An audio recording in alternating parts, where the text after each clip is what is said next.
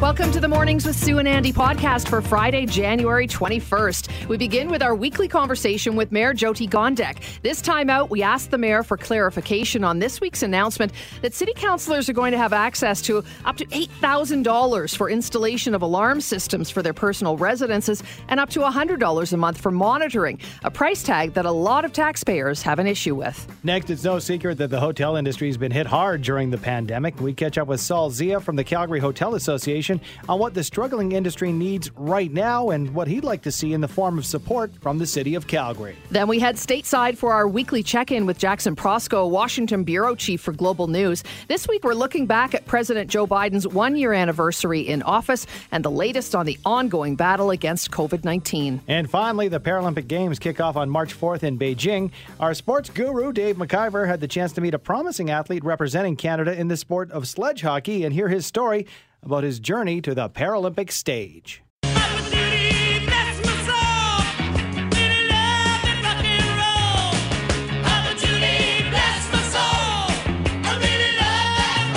eight ten now on your Friday morning, and after recent protests at the homes of Councillor Carra and Mayor Gondek, on Wednesday, Council voted in favour of reimbursing costs of security systems to ensure the safety of City Council members. With details on this and all the news coming out of City Hall, we are joined, as we are every week, by Mayor Jyoti Gondek. Good morning, Mayor. Good morning, Sue. How are you? Excellent. Thank you so much for joining us. Uh, this is the, the latest hot topic. At least we're leaving the event center behind, um, but we can talk about this one today because we've had lots of feedback from listeners. Uh, you know, I think we can all agree it's important to ensure the safety of our politicians, especially in this day and age. But doesn't the amount, eight thousand dollars per councillor, seem out of touch when you hear what the average person pays for their system? It's got people a little upset, the dollar amount, I think. Yeah, and I think I need to provide some clarity around what was voted on and what happened. And um, this is something that we need to own as a corporation for not communicating this better to Calgarians. Um, but it was an urgent matter because there was safety concerns that were flagged, and we don't want members of council to go through what I went through and what Councillor Carra went through. So let me clarify. The maximum amount is eight thousand dollars for the equipment and the installation. That doesn't mean that every home will require that. I should also make it very clear, this is optional. Council members do not just get this pot of money. This is something that they can expense if they need to. I can tell you as an example, when I started in twenty seventeen, you have the opportunity to get corporate security to come to your home to see how safe and secure it is. Following that assessment, on my own dime, I did improve my security system, so I don't need to access these funds because I have something in place. The other thing I think I need to clarify for people is that council members used to be able to expense home security through their ward budgets in the past. What we did in May of last year is eliminated that council committee where council members were overseeing each, each other's expenses. I actually led the notice of motion on that, disbanded that committee, kicked all council expenses over to administration for review. And one of the things that came out was that security systems needed to be reviewed more carefully to see if it should be part of council compensation instead of expenses. So until we get to budget in November, this is a temporary option for councillors to access. I hope that helps. Yeah, there's more clarity. I'm just wondering, when it was part of the expenses, was the, uh, you know, top edge eight thousand dollars for a home security system back then, do you recall? You know what? I would imagine there's people doing research into that. I have not had the time to go and dig through people's expense accounts, but um, I am committed to making sure that people understand, you know, what the average cost was and what it was that used to be expensed. We will dig into that and find that. And so those who do choose to access any or all of that money, where does that money actually come from? There is a corporate account that will be paying for this until November. In November, when we do our budget deliberations, we will build it into budget. But prior to that, I want to take advantage of something that Councillor McLean has brought up on council compensation.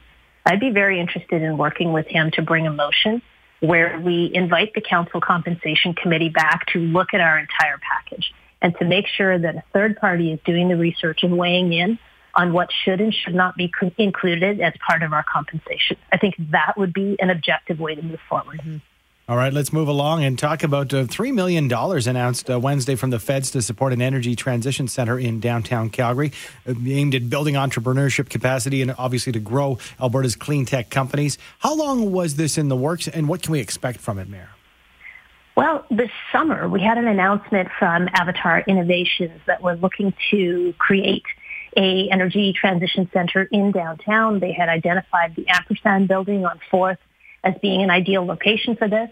And it was really that private sector company that brought together many of our oil and gas um, corporations to invest in that project. Um, and it's Kevin Krausert from Avatar who really has built relationships with so many different global organizations and invited them to come here and see what we're doing. So this investment from the federal government follows on the work that the private sector has been leading. And it's important to recognize that when you consider the amount of time that is put in by business to invite granting opportunities from federal, provincial, and local governments, that's an incredible partnership. And uh, just great news for the city all around, for sure. Um, sort of related, but but not, I suppose. Uh, downtown office towers still sitting empty, Mayor. Any update on anything that's going on in terms of, you know, how we, we get those remotely filled again? Yeah, you know, a couple of things to note. Neo Financial made a big announcement that they are taking up some space in the historic Hudson's Bay building, as well as some space in the Edison, which is um, a property that was refurbished fairly recently. So that's indicative of the tech sector's desire to be located in our city. And I think as we continue to see investment in tech and innovation, and you see statistics like the fact that fifty-one percent of clean tech startups are first-time founders, twenty-eight percent of them are people that were born outside this country, and twenty-one percent are females. That's diversity in our economy in action. So you will continue to see companies like this come here and take up space. Um, I'm pretty optimistic about it, as are the people at Economic Development. Mayor, uh, we've got to take a quick break for traffic. Can you spend two more minutes with us? I can indeed. Oh.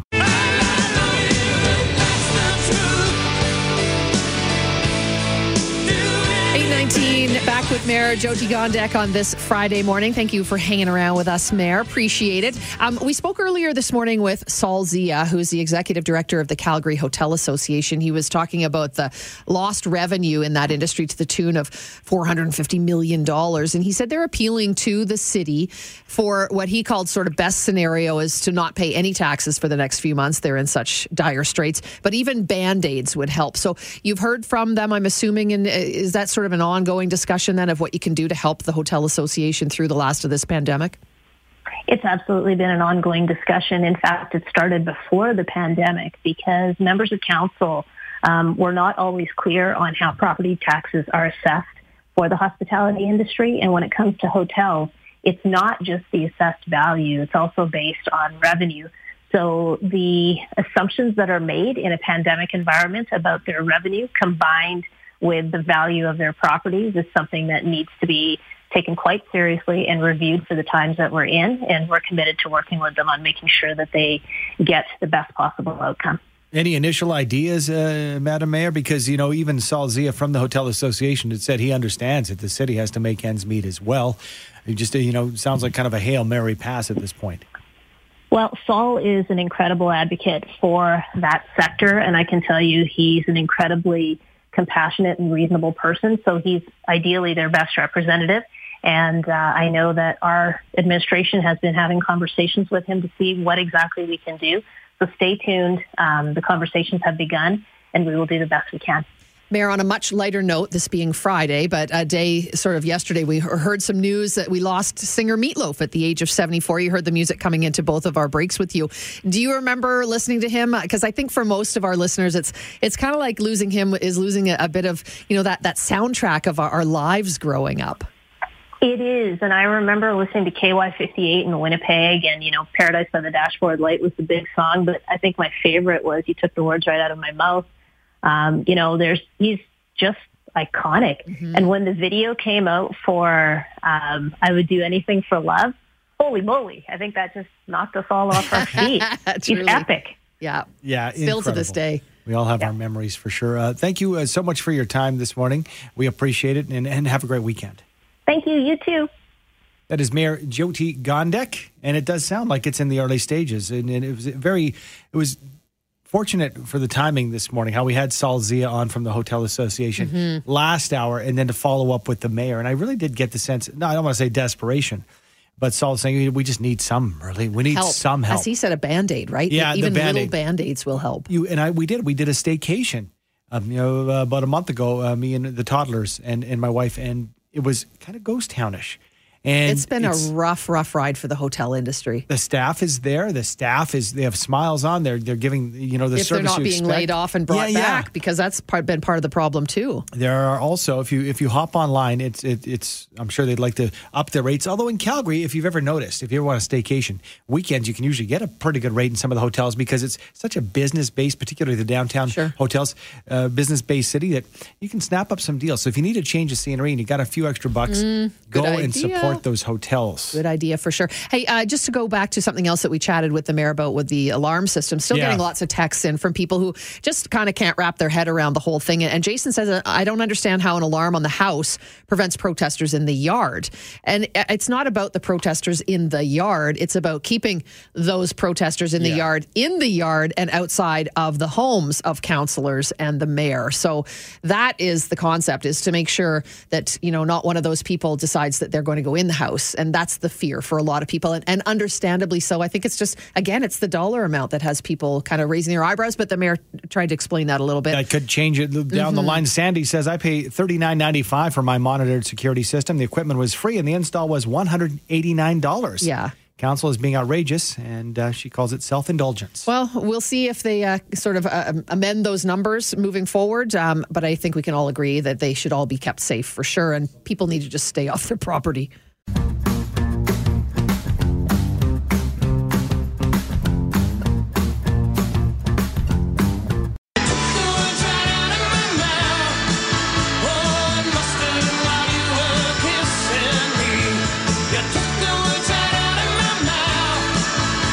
seven nineteen mornings with Sue and Andy. Sue D L and Andrew Schultz with you on a Friday morning. It's no secret that the hotel industry has been hit hard during the pandemic, and without tourism dollars coming in this uh, winter as they normally would be, the Calgary Hotel Association is asking the city for help. With details on their plea to City Council, we are joined by Saul Zia, Executive Director of the Calgary Hotel Association. Good morning to you, Saul. Good morning. Thank you for taking the time with us. And, uh, you know, this is a real tough time, and we appreciate updates from you. Uh, the latest, uh, you're going, uh, you and the organization going to put something forward to the city. What would you like to see, and what is needed uh, for the industry right now? Well, Andy, a couple of weeks ago, you and I spoke uh, when the Alberta government had uh, abated the Alberta tourism levy. So beyond that, but even, even if you go back a few weeks, um, Omicron had really only just set in, and I think that was before the U S government said Americans don't travel to Canada. And um, for myself and those who know a lot about travel into business travel into Calgary, mm-hmm. we rely on American travel, folks coming up from Houston, oil and gas, uh, leisure travelers, friends and family. So the double whammy, the Omicron variant, uh, the impact of the U S government statements don't come, to don't come here, uh, along with what was already slow. Um, those who've stayed in hotels the past few weeks and over Christmas and in January know that they're basically empty buildings. Uh, and the double whammy of Omicron um, and the government statements just led us to a point where the hotels have, uh, many are just completely out of cash.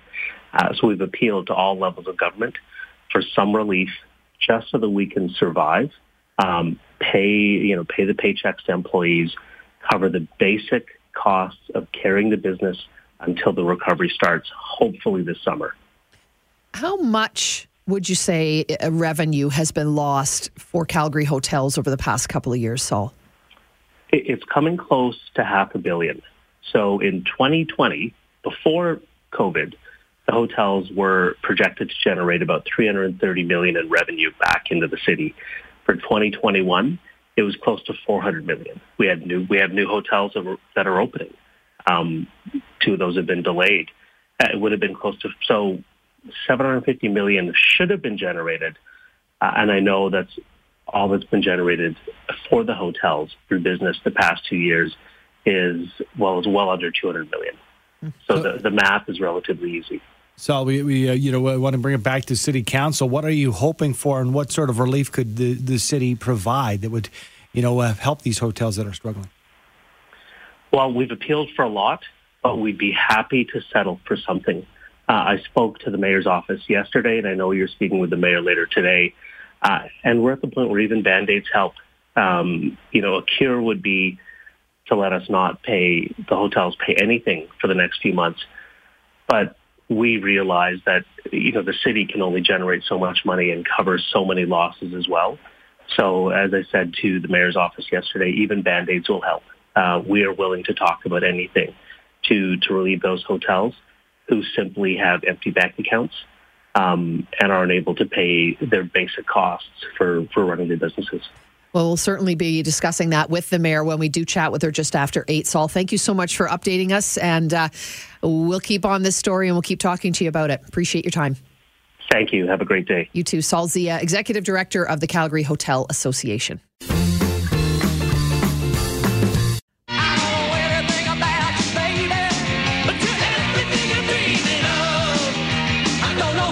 Investigation into the January sixth riots continues. Joe Biden celebrating one year as commander-in-chief and a COVID anniversary. With all the details on the news making headlines in the United States, we're joined this morning by Global News Washington Bureau Chief Jackson Proskow. Good morning, Jackson. Happy Friday. Good morning. Happy Friday. So two years ago today, January twenty-first, twenty nineteen, C D C confirming the first U S coronavirus case. And two years later, death toll at around eight hundred eighty thousand dollars. So a pretty tragic anniversary. And yet, Jackson, Americans still divided about the virus and the vaccine, aren't they? Yeah, they really are. You know, it is remarkable, I think, that we're in this place all these years later, even with life-saving vaccines in place, that we're still seeing more than two thousand people die every single day in this country. Deaths that are now completely preventable at this point. And yet you're right, there's no political consensus. There's no individual consensus about how to respond to the pandemic and the fact that this virus isn't going away anytime soon. We are watching countries and regions across the globe, Jackson, and uh, hearing actually in, in Alberta yesterday from Premier Jason Kenney that he and the team at A H S uh, believe that we perhaps have peaked and are moving to the other side of Omicron. Uh, what is Omicron doing in the U S, and uh, can you see that peak anytime soon? Yeah, same thing here where it feels like cases have peaked. That doesn't mean, of course, that hospitals aren't overwhelmed in many, many places because, of course, we know this hasn't rolled out uniformly. Uh, but the fact of the matter is that cases are perhaps on the downswing. Uh, but as I mentioned, you know, still more than two thousand deaths uh, every single day in this country. Uh, and, and really there's a sense that, uh, you know, maybe we'll see a lull heading into the spring. But what comes next is an open question. Jackson, let's switch gears a little bit. Talk the tensions between Russia and the Ukraine still extremely high. The U S on board, Canada also helping out. But what do you think the U S is prepared to do should Russia actually invade? You know, this is a very good question, and I think President Biden in his end-of-year news conference actually opened the door to the fact that perhaps there's a little more uncertainty than you might assume at this point when he suggested that uh, effectively NATO allies are sort of divided over how to respond to perhaps a smaller incursion by the Russians as opposed to a full-blown invasion. Uh, so I think it is a bit of an open question. That said, Biden has made it perfectly clear that the U S will respond with force, uh, and by force I mean economic force, that they've talked about crippling economic sanctions that would effectively cut Russia off from the global financial sector, and made it clear that essentially Russian businesses that do business in dollars or euros would be unable to conduct any business whatsoever if they proceed with any incursion into Ukraine. All right, on the topic of President Joe Biden, been in office, it's hard to believe time is flying, for one year. Uh, where's his approval rating right now, and uh, what stands out after his first year? Kind of what, what do you see as his report card being, Jackson? You know, we used to talk about how Donald Trump was historically unpopular, how his approval rating could never really rise above sort of the, the low forty percent mark. Well, that's where Joe Biden is today. He has plummeted in his first year in office in his approval rating. sixty-eight percent of Americans say that they feel the country is currently headed in the wrong direction.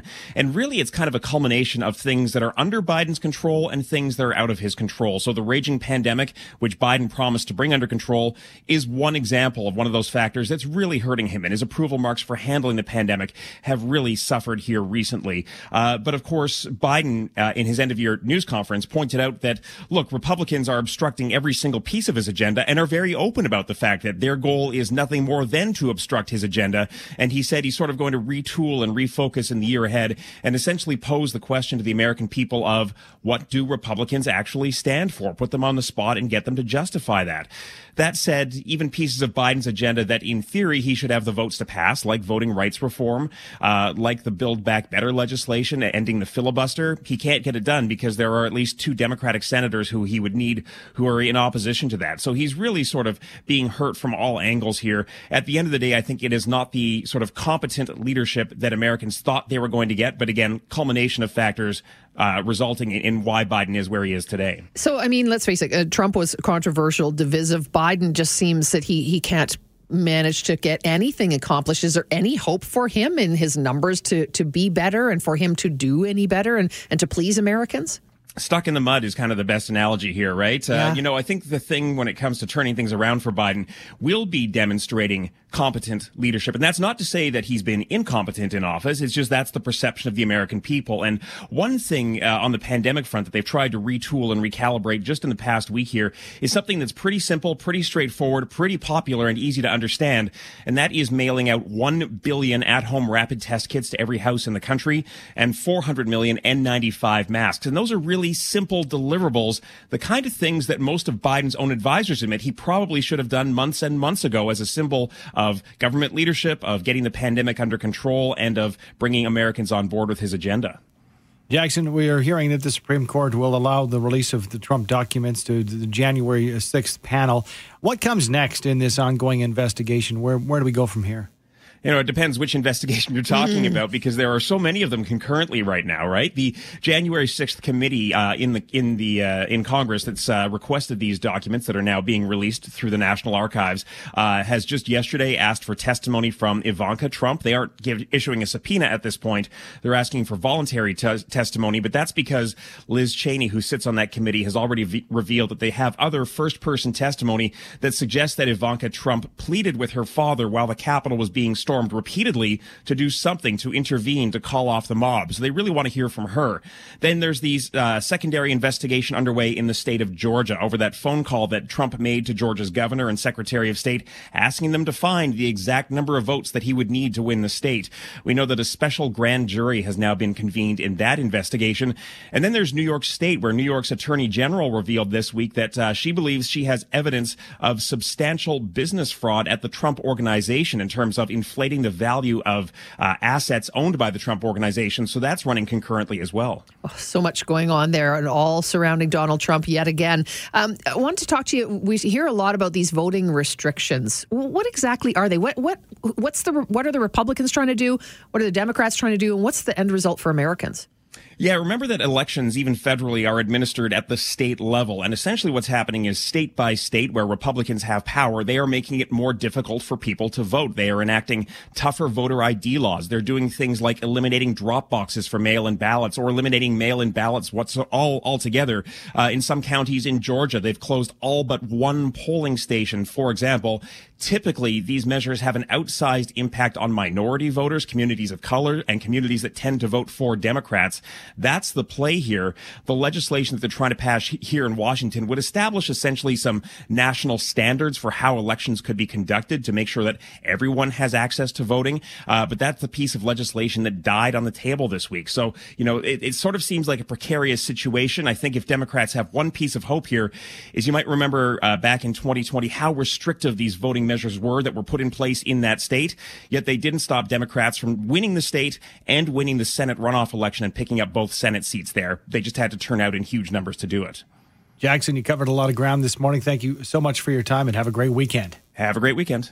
Jackson Proskow, uh, Washington Bureau Chief for Global News.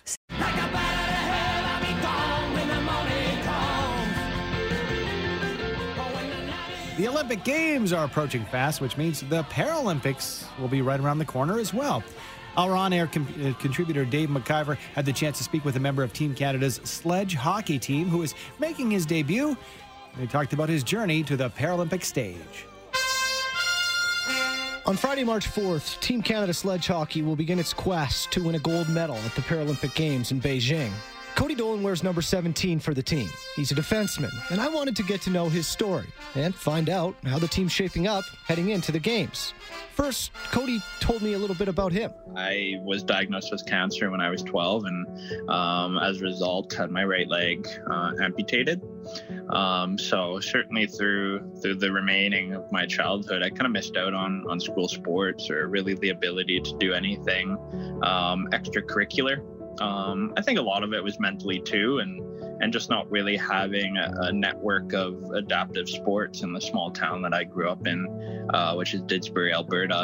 Um, so ended up moving back to Calgary uh, for university. In that first year of university, I guess you could say Cody was a bit of a late bloomer. He found sledge hockey, having not played the sport before. You know, the books were great, and the, the lectures and the classes, it was what it was, but I, I, I wanted more fulfillment out um, in the community and, and doing some sport and stuff. So I uh, quickly researched one summer day um, adaptive sports in Calgary, and, and found sledge hockey was, was an option. Obviously, given some family members, um, hockey kind of fits in in well. Um, I do have a cousin, Jared Anderson Dolan, who plays with the L A Kings, um, and my aunt, uh, Frances Dolan, uh, played pretty high-level competitive women's hockey in, in Calgary as well. So um, I've always liked the game, um, but never once skated in my life prior to that. So I just went out and I checked it out. This was when I was um, eighteen. Um, just went out one practice, and I was terrible. It was embarrassing, um, but knew kind of if I stuck or stuck with it and, and put on some some work in the gym and went to all the ice times I could and uh, was resourceful, I knew I could make something out of it. Let's put it this way: one of my teammates right now is exactly the same age as I was when I first started, and he's been playing really as uh, longer than I have. Like, he started when he was like ten, um, and he's nineteen now. Um, and then I have some teammates who are like forty who started when they were, you know, teenagers too. So yeah. uh, it's it's pretty crazy. And sorry, not forty, like mid-thirties. Sorry, guys. It didn't take long for Cody to find his way. Soon, he was playing for Team Alberta and on his journey to the national team. So I was scouted to Team Alberta through a local identification camp um, several years ago now. Um, and spent three years with the program, winning uh, three consecutive uh, national championships at the, the provincial level um, on a team led by uh, Steve Arsenault, who used to actually play for, for the men's team. Um, on my third year there, I, I was invited out to a development camp um, called the Défi Sportif. It's out in Montreal. Um, and we play like a, a two or three game series with the U S Um, obviously my, I guess my work there and, and through the provincial level too, uh, was sought out by our head coach now, Ken Babby at the time, and um, eventually was able to secure a tryout opportunity with the national team in twenty eighteen, um, or sorry, twenty seventeen. Uh, didn't actually make the team that year, uh, which was no surprise, really, because it was my first time being uh, at such a high level uh, with such great players. Uh, so it's a, a lot to learn, uh, certainly a different pace of play compared to the provincial level. Um, worked hard through that summer uh, and again was invited to, to, to try out in the fall of twenty eighteen. And I uh, ended up making the team there. After a three-year journey and a position change from forward to defense, Cody was selected to represent Canada at the Beijing Olympics. Not only is there excitement, but there's the people who helped him along the way. It's surreal. Um, when I really think about it, I've been playing seven years now, four of which have been, you know, truly working for um, the next six weeks, uh, six to eight weeks. So um, it's crazy to think that, you know, all the hours I put into the gym and Uh, the miles I put onto the to the car and um, the coffees I drank driving to the rink, and really everybody who supported me along the way, um, whether that be my immediate family, um, my mom, stepdad, brother, um, and at the time my girlfriend, then my fiance, and now my wife, uh, who's been able to support me for, for many years now. So, um, you know, personally, you know, for myself, it's exciting, but I think it's also exciting to know, um, you know, I'm going to make those people proud, um, and I'm really going to prove to them that all their efforts and all their personal sacrifices to help me get where I am today, um, you know, were worth it. Were, uh, you know, all the hours they put in to help me on the financial costs, the, the mental support, um, et cetera. Like, I mean, it's always been worth it. Um, but I think a, a gold medal around your neck after the Paralympics screams uh, value. The gold medal is the obvious goal for Cody and the team, but personally, there's more that goes into it. You know, I just want to make an, uh, not necessarily a name for myself, but I just want to go out uh, with all the opportunities I get, uh, whatever ice time that might be, and um, and just prove to myself that I, I, I earned the chance to be there. Um, that I earned the chance to represent really uh, the country, uh, the country of Canada. Um, you know, I, I do want to win gold, no doubt, but um, every little step along that way, um, the losses, the wins, the uh, tight games, the penalties, the big hits, like all of that is also exciting. Um, so I think my personal goal is just to enjoy it, uh, especially when there's so much distractions these days, um, with COVID, with political affiliations with China, with, um, you know, everything. There's so much in the background that just screams, uh, no, like you can't do this. No, it, it's too much, but, uh, you just got to be able to, to push through that and kind of internalize some of that and, and just go out and play, um, play the game you love and have fun. After a two one loss in overtime in the gold medal game in the twenty eighteen games to the U S, they obviously are looking like the team that Canada will have a big rivalry with. But surprise, surprise, Cody says, look out for the Russians as well. The Paralympic Games will begin on Friday, March fourth and end on Sunday, March thirteenth. For seven seventy C H Q R, I'm Dave McIver. Incredible story. And mm-hmm. you have a, kind of a personal connection. Yeah, his aunt, Fran Anderson Dolan, who he was referring to in the story, is a friend of mine. She was a very high-level hockey player. Her son, as he mentioned, Jared Anderson Dolan, yeah. who, Calgary kid, who is now playing in the N H L. So great family connection. But he played, started, as Dave, you know, discovered when he was speaking to Cody, that he didn't start playing hockey or skating till much le- later in life. So the fact that he is, you know, good enough to be on the sledge hockey team going to the Olympics is It's just an awesome story. Lost his leg, uh, his lower leg at the age of twelve to cancer. And, you know, it wasn't really in his wheelhouse, he didn't think. That's, and now look at Adam. Adam, it's an amazing an story. Olympia, Paralympics. I mean, yeah. And I can't believe it's March fourth. Come, it comes up so quickly. Yeah. So, yep, it's, here we go. You were mentioning that, March fourth. So that is a, a, month a full later. month after yeah. the, uh, isn't it? I thought it would just quicker? be a couple weeks, but, um, you know, a week or two after. I guess it is a couple weeks if you go ten days. And I then suppose, some of the, yeah. yeah. I suppose it is. But no, nevertheless, uh, keep your eyes on it. Uh, Cheer on the Canadians of our Paralympic team. Watch for Cody Dolan. There it is. Remember the name for sure. Thanks for downloading and listening to the podcast. Don't forget to subscribe, rate, and review for free at Apple Podcast, Google Play, or wherever you find your podcasts. And tune in to Mornings with Sue and Andy from five thirty to nine every weekday morning on seven seventy C H Q R.